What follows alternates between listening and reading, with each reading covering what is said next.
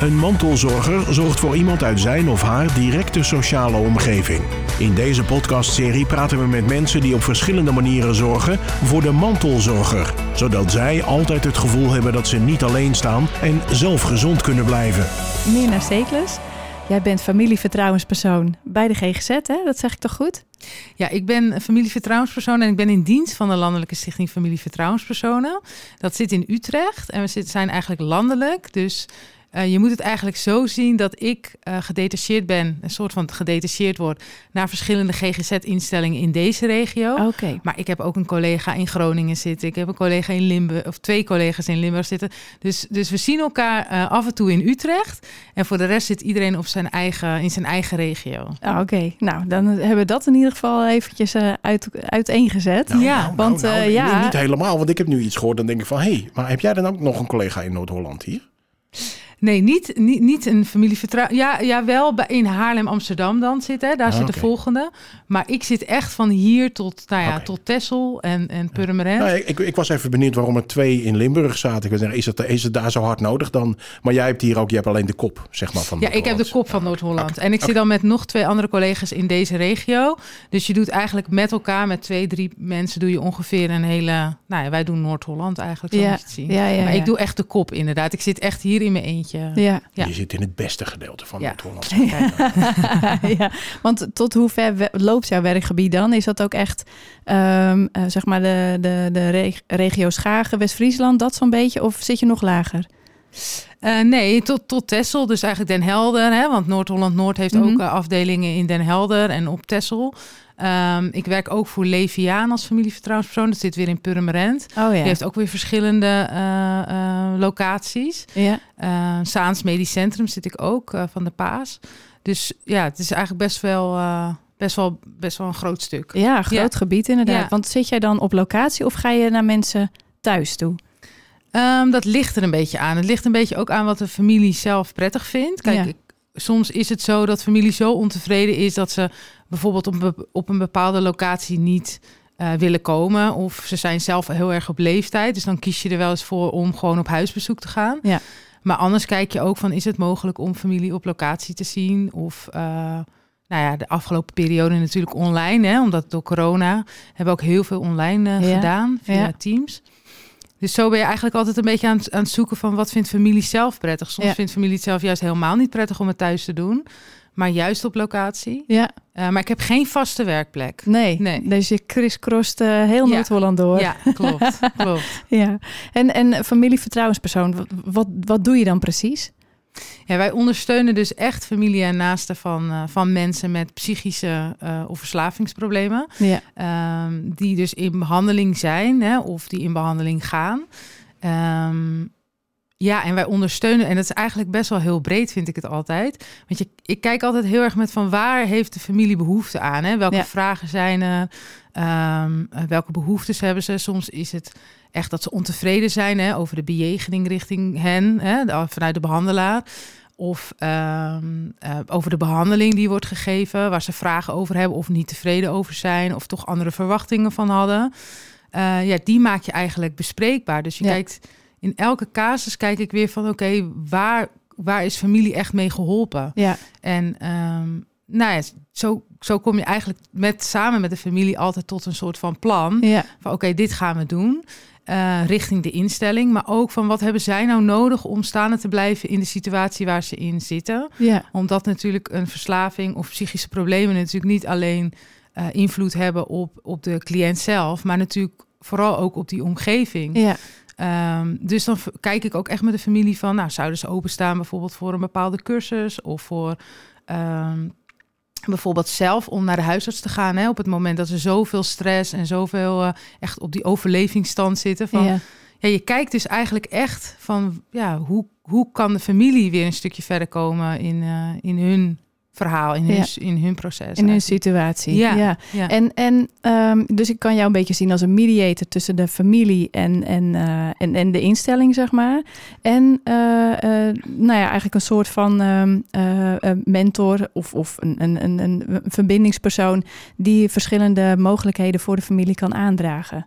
Ja, maar ik zie mezelf niet als een mediator, want die heeft echt, hè, die staat echt in het midden. Ja. Ik sta wel echt meer aan de kant van de familie, maar het moet uh, het, is, het is uiteindelijk wel dat het in het belang natuurlijk moet zijn van de cliënt. Hè? Ja. Dus familie moet wel bepaalde uh, dingen willen.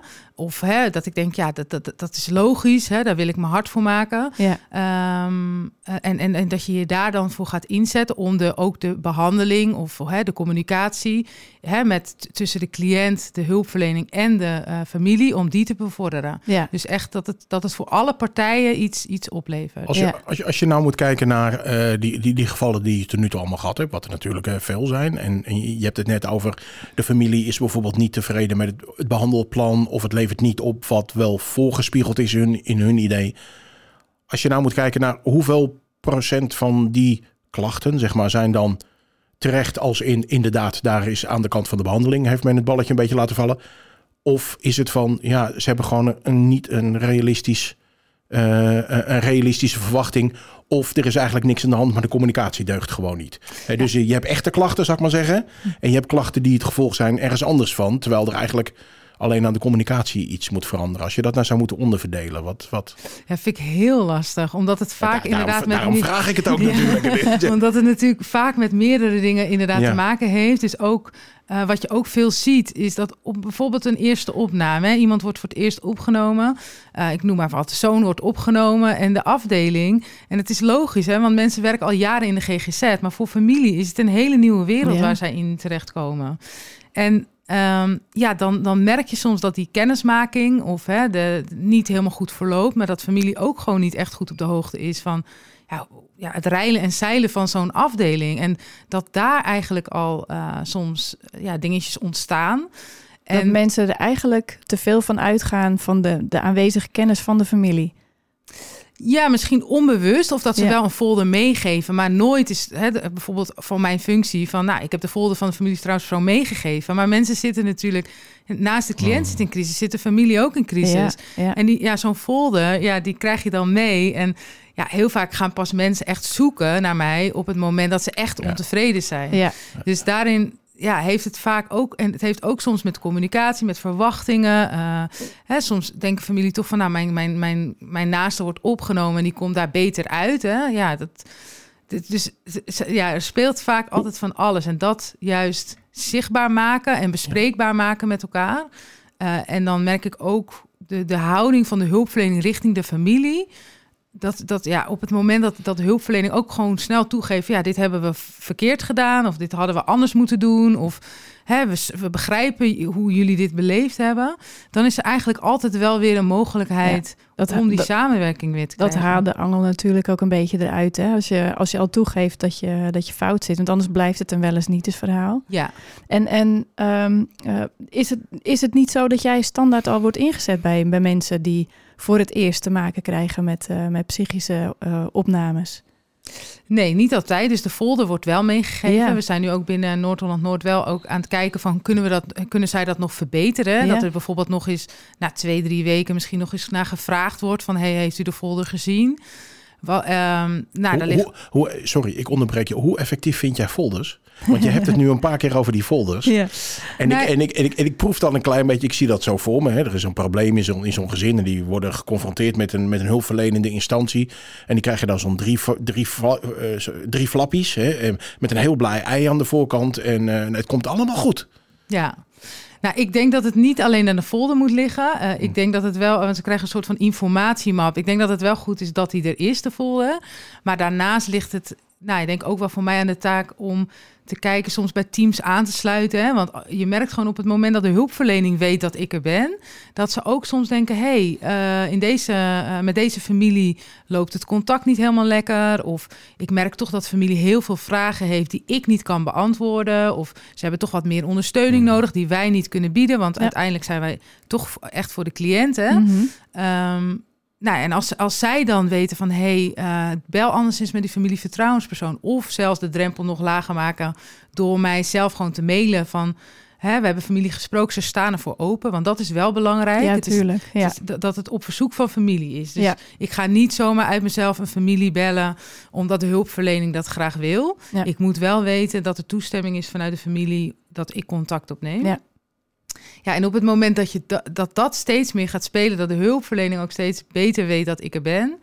ehm, ja, en, en, en ja, folder, hè, dat, dat je op verschillende eh, eh, de website is natuurlijk ook een belangrijke.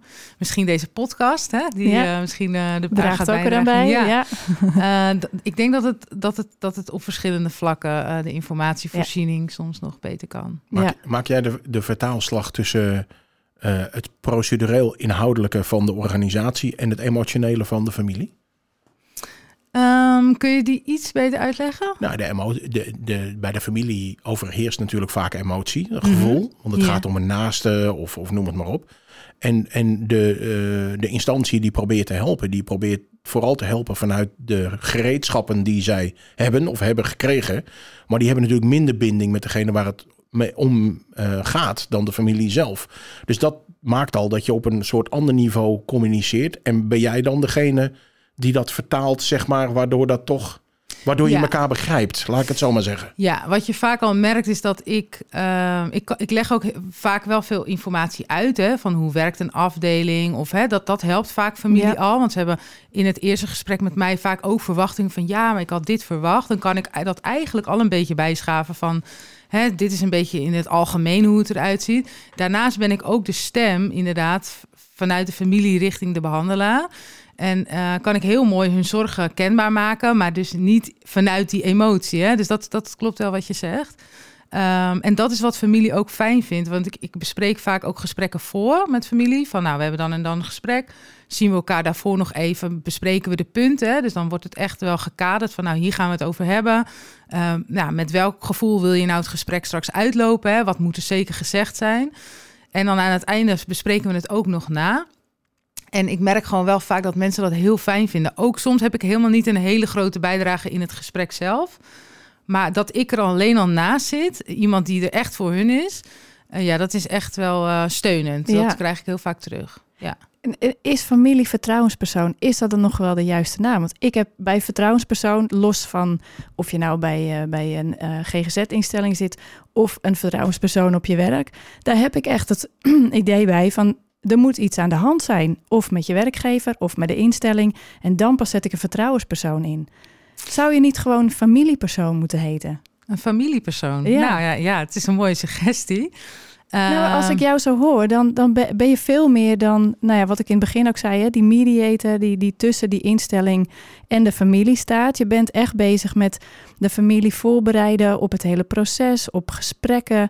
Ehm, en, en dat is veel meer dan wanneer er echt iets aan de hand is, wanneer er een, een klacht is bij de familie, bij wijze van spreken.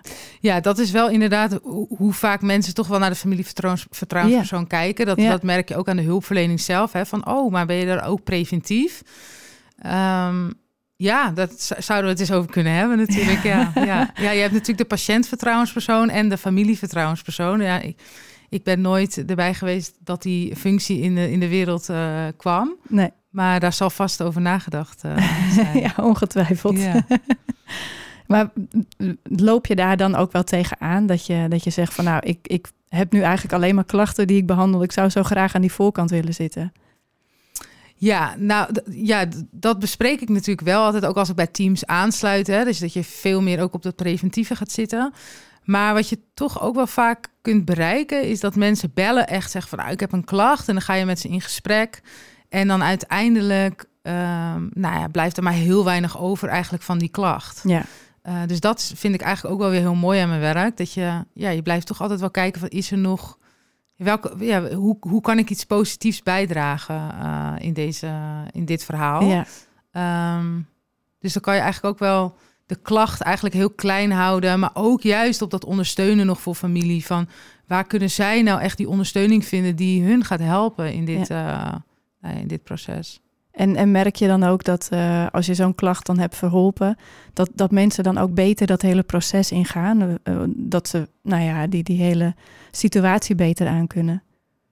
Ja, dat, uh, dat, dat, dat geeft ze natuurlijk wel aan. Hè? Want ja. je hebt het natuurlijk ook, ook wel over je eigen ruimte innemen. Hè? Dus niet alleen maar zorgen voor een ander, maar ook zorgen voor jezelf. En ja. hoe kun je dat nou het beste doen? En um, um, ja, dus daar ben je wel altijd met elkaar over in gesprek. Ja. Ja. Want dat wat jij ook doet hè, als, als ondersteuning, um, dat je ook andere partijen dan aan, aanwijst, denk ik, uh, ja. voor wat, welke mogelijkheden er zijn. Ja. Gaan ze daar ook, ook altijd op in? Of moet je daar dat een beetje inmasseren? Of hoe, hoe, hoe gaat dat in zijn werk? Um, nou, ik kijk altijd mee. Stel dat de kinderen bijvoorbeeld in het spel zijn hè, of in het verhaal, dan kijk ik altijd van, van is er ook hulpverlening voor de kinderen? Dan Ja. heb je hè, vanuit de GGZ heb je ook bepaalde eh, cursussen voor Ja. eh piep, zij de muis en dat soort. Dus dan kijk ik altijd van, dan in ieder geval wijs ik ze erop van, Ja. hey, wisten jullie dat? Eh, soms zeggen ouders echt van, nou, weet je, dat, dat wil ik niet. Sommige ouders zeggen dan van, nou, ik ben wel benieuwd, zou je dat naar me kunnen mailen? Ehm, dus zo ben ik altijd een beetje aan het kijken van eh, wat is passend bij dat systeem. En eh, waar zouden zij bij geholpen worden? Maar dan is het uiteindelijk natuurlijk wel aan hun om zelf daar gebruik van te gaan maken of niet. Ja, Ehm, ja, dus Ja, jij komt dus eigenlijk nooit in een situatie terecht waarbij je jezelf eerst nog moet verkopen om te zorgen dat zij jou accepteren als zijnde een soort. nee. Nee, precies. Nee. En dat vind ik eigenlijk ook wel heel fijn aan Ja, mijn functie. ja, ja, ja. ja. Mensen zijn ook vaak heel dankbaar voor de ondersteuning die je kan bieden. En ze staan er inderdaad ook voor open. Want het is dus vrijwillig. Hè? Dus het is niet opgelegd vanaf boven dat ze met mij in gesprek moeten. Dus dat maakt het ook wel eh, laagdrempelig. Ja. Ja, Want- ja en, en so- soms zie je mensen die vinden één gesprek eigenlijk wel, hè, dus vinden ze eigenlijk wel goed. En soms zeggen mensen, nee, ik wil hier eigenlijk wel, ik wil wel wat richting eh, de behandelaar. Of je bent altijd aan het kijken. Dus geen één casus is eigenlijk Dus, ook hetzelfde. Hoe, Nee. ben, hoe ben je erin terechtgekomen? Was je zes jaar oud aan het knikkeren en toen ineens was het... ja, maar nu heb ik het. Ik word familievertrouwenspersoon. Of Ja, is dat een toch iets ander proces geweest? nou, het ziet er iets anders uit inderdaad. Oh, oh. Ik, eh, ik werkte als maatschappelijk werker op de gesloten afdeling in bij- eh, GGZ Ingeest, Bennebroek. Ja? En daar ben ik na mijn studie blijven plakken eigenlijk. En toen kwam de functie familievertrouwenspersoon vrij. En toen ben ik dat eigenlijk gaan doen. En bij deze organisatie terechtgekomen. En, en dat maakt ook wel, ik heb een onafhankelijke positie. Dus je kunt ook niet zeggen van, nou, ik blijf dan ook nog deels maatschappelijk werken. Hè? Mhm. Ik ga ook nog zorg dragen voor cliënten. Het is echt dat ik er echt voor de familie ben. Dus dat maakte ook dat, ja, dat ik eigenlijk eh, mijn functie als maatschappelijk werker ook heel makkelijk heb losgelaten. En me volledig heb gefocust op, op deze functie. Zit je dan aan de andere kant van de lijn eigenlijk? Als, als maatschappelijk werker of wat je nu doet? Is, is dat, of kan je dat zo niet zien? Nou, de maatschappelijk werker is natuurlijk echt voor de cliënt. Ja, daarom, ja. En ik kijk echt met de familie mee. Ja. Van, eh, dus, dus ja, de andere kant van de lijn. Ik, ik- ja, je hoopt eigenlijk altijd juist met elkaar hè, om die tafel te kunnen. Ja.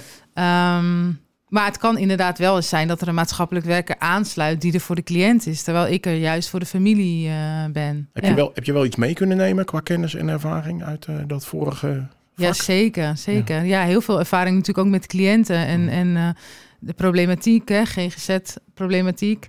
Ehm, Kom, maar ook het- kom je daar dan nu ook wel eh, casuïstiek tegen dat je denkt... oh ja, dat herken ik wel vanuit mijn werk als maatschappelijk werker. Maar nu ik aan de kant van de familie zit... weet ik ook een beetje hoe, de- hoe dat gaat... En, en hoe we het misschien als maatschappelijk werker hadden moeten aanpakken. Ehm, ja, nou, je, kijk, in sommige casuïstiek zie je ook nog de cliënt. Hè? Dus de, ik- kijk, het voordeel wel is dat van mijn ervaring is dat ik wel weet hoe ik met eh, moeilijke eh, cliënten moet omgaan. Of, de, of daar toch een beetje de verbinding in kan, eh, kan mee, mee kan leggen. Ehm, ja, dus dat, is- dat, dat, daar kan je, je, je je ervaring, wat je hebt meegemaakt, zelf meegemaakt, neem je sowieso mee in deze functie. Ja, tuurlijk. En ja, en dan kun je ook familie soms juist adviezen ingeven. En ehm, ja, ja, Ja. dus dat... Maar snap je nu ook hoe je eh, bijvoorbeeld ehm, personeel in een instelling eh, beter kan ehm, ja, informeren, adviseren hoe om te gaan met de familie, juist omdat je ook aan die kant hebt gezeten? Ehm, Ja, maar ik denk dat dat. Ik, ik vind het lastig, want zelf toen ik maatschappelijk werker was, was ik dus eigenlijk zelf ook helemaal niet zo erg op de hoogte dat die familie vertrouwenspersoon er was. Nee, nee. Dus toen dacht ik wel van daar hebben we echt nog wel stappen in te maken om dat veel meer onder de aandacht te brengen. En gelukkig zijn we daar ook wel. Hè. Ik ben nu al Ja. acht jaar familievertrouwenspersoon. ja. Maar ehm, ja, ik, ik, ik probeer wel eh, vanuit het perspectief vanuit de familie bij die, bij die hulpverlener natuurlijk neer te leggen van ja, zo komt dat bij familie over hè, soms. Of check nog eens bij de familie van hoe het met ze gaat. Of hè, ze komen dus op een afdeling waar ze dus nog nooit geweest zijn en een kopje koffie of een kopje thee aanbieden. Dat is maar hè, voor, het is maar een hele kleine, hele kleine moeite, maar ja, voor zo'n familie is het wel een soort van welkomgevoel. precies. Terwijl ze al zo in crisis zitten. Of vraag gewoon eens, hoe gaat het met u? Hè? Het hoeft niet een heel lang gesprek te worden. Maar gewoon even die... ehm, Dat ja, ze dus, het gevoel hebben dat ze worden gezien. ja, Ja. ja. Ja. En dat heb je ook wel met, met cliënten die bijvoorbeeld familie of naasten niet willen betrekken. Ben je ook altijd wel met de hulpverlening aan het bekijken. Van door de wet van privacy mag je natuurlijk dan als hulpverlener eh, eigenlijk niet zoveel zeggen. Nee, Maar van wat mag je dan nog wel zeggen? En waar zit dan nog wel een beetje die bewegingsvrijheid vanuit de hulpverlener? Dus dan probeer je continu toch wel dat, ja, dat verhaal van die familie, die, die, die ook heel verdrietig is. Hè? Die, die- probeer je het dus toch, toch wel bij die hulpverlener neer te leggen. Ja. Van probeer, ja, heb dat ook in je achterhoofd. Hè? En, en ja, En zie je dat dan ook gebeuren? Dat, dat, dat ze inderdaad dat licht zien, zeg maar. En dat ze jouw adviezen overnemen. Nou ja, kijk, ze, hebben natuurlijk altijd te maken met de wet van privacy. Ja. Dus, dus het, ik snap het ook, hè. Dan leg ik, ja, dan geef ik ook uit, ik snap het helemaal.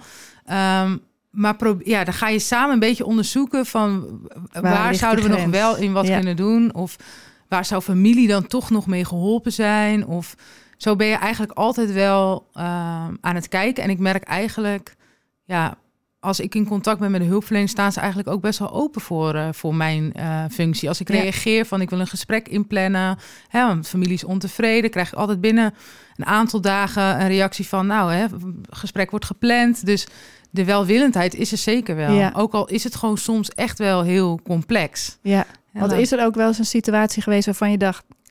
ik heb geen idee hoe we hier uit gaan komen? Ehm, je bedoelt voor de, voor, eh, eh, de lastigheid van de familie of de cliënt? of, of, of de instelling zelf? Ehm, nee, ik denk dat je met nee, ik denk dat je altijd in elke casus wel iets kan doen. Ook al is het natuurlijk niet altijd wat hè, familie graag zou willen. Hè. Laten Ja. we dat wel voor opstellen. Soms, ja, soms als de cliënt bijvoorbeeld bepaalde dingen niet wil, ja, dan kun je als familie, hè, dan kan ik het verhaal van de familie daar wel neerleggen. Maar ja, dat kunnen we niet ineens veranderen. Nee, Eh, maar Dus- dat geef je denk ik van tevoren ook wel aan bij de familie. Ja, zeker. Dus je gaat wel die verwachtingen bespreken. Ja. En je gaat ook wel kijken van oké, en dan hoe gaan jullie dan nu om met deze hè, situatie? Ja, En dan ga je toch kijken, staat familie bijvoorbeeld open om zelf gewoon in gesprek te gaan over de, ja, de lastigheid die deze situatie met zich meeneemt. ja, Ehm, maar ja, dan, dan, dan, dan kun je niet zo heel veel richting die GGZ of richting die behandelaar betekenen. Hè? Dus, Nee. Want ja, die behandelaar is ook aan de handen en voeten gebonden dan. ja, Dus je bent wel, ik ben altijd een beetje aan het kijken van, oké, hoe waar liggen de mogelijkheden? Hè? Ja. In plaats van altijd eh, te kijken van, nou, dit is er allemaal niet mogelijk. Van, wat zou er nog wel kunnen? Ja. En, ehm, Ik maar kan, ik kan me voorstellen dat dit een, eh, wel een vak is dat een behoorlijke relativeringsdekentje over je eigen leven legt. Dat als je af en toe soms als het even tegen zit, dat je denkt, joh, waar heb ik het over? Want je komt best wel schrijnende casussen tegen, denk ik. Ja, zeker. Dat, eh, dat, dat zeg je goed, ja. ja. Ja, ik vind het ook wel een, een, een, een heftige functie, maar het is ook een hele dankbaarheid. Ik krijg heel veel dankbaarheid terug. ja. Dus ik heb wel het gevoel dat ik echt iets kan bijdragen. Uh, maar bijvoorbeeld met suicides vind ik echt wel uh, heel heftig. Want dat Ja. maak je dan heel dichtbij met de familie mee. En uh, sta je echt naast de familie. Ja. En uh, ik moet ook zeggen, na zo'n dag, als we dan gesprekken hebben, bijvoorbeeld met de GGZ, waar een su suïcide heeft plaatsgevonden, dan, dan ben ik ook echt wel helemaal, dan zit mijn hoofd vol. En dan, Ja. dan moet je echt wel een stapje terug, dat je denkt, ik ga nu even. En hoe doe je dat dan? Um, nou ja, dan, dan uh, sluit ik eerder de werkdag af. En dan denk ik, nou, op dit moment kan ik dan... Hè, dan ga ik gewoon even iets anders doen. Lekker even een stukje Wat, fietsen. wat ga je of, doen dan? Oh ja, fietsen, Een ja. stukje fietsen, even mijn hoofd leegmaken. Of Ja. even lekker boodschappen doen. Ja, of bel- even met mijn kinderen. uh, Bel je wel eens een collega dat je zegt, oh, ik moet even tegen je aan eh, praten nu. Nou, denk niet op dat moment zelf. Wel eh, in het voorbespreken ervan. Van nou, ik heb een hele zware casus. Hè, dan ga je het een beetje voorbespreken met collega. Maar op zo'n moment denk ik juist, wil ik juist even alles loslaten van werk. En even niet meer over hebben, maar Nee. eh, dan even parkeren, zeg Ja, maar. ja. Oké. Hey Minna, we zijn alweer aan het einde van Ja, het gesprek. eh. Ja, heel snel hè? Wil je nou meer weten over dit onderwerp? Ga dan naar onze website mantelzorgcentrum.nl. Bedankt voor het luisteren en tot de volgende keer. Dit was Mantelzorger. En nu een samenwerking tussen Streekstad Centraal en het Mantelzorgcentrum. Meer informatie over mantelzorg is te vinden op mantelzorgcentrum.nl.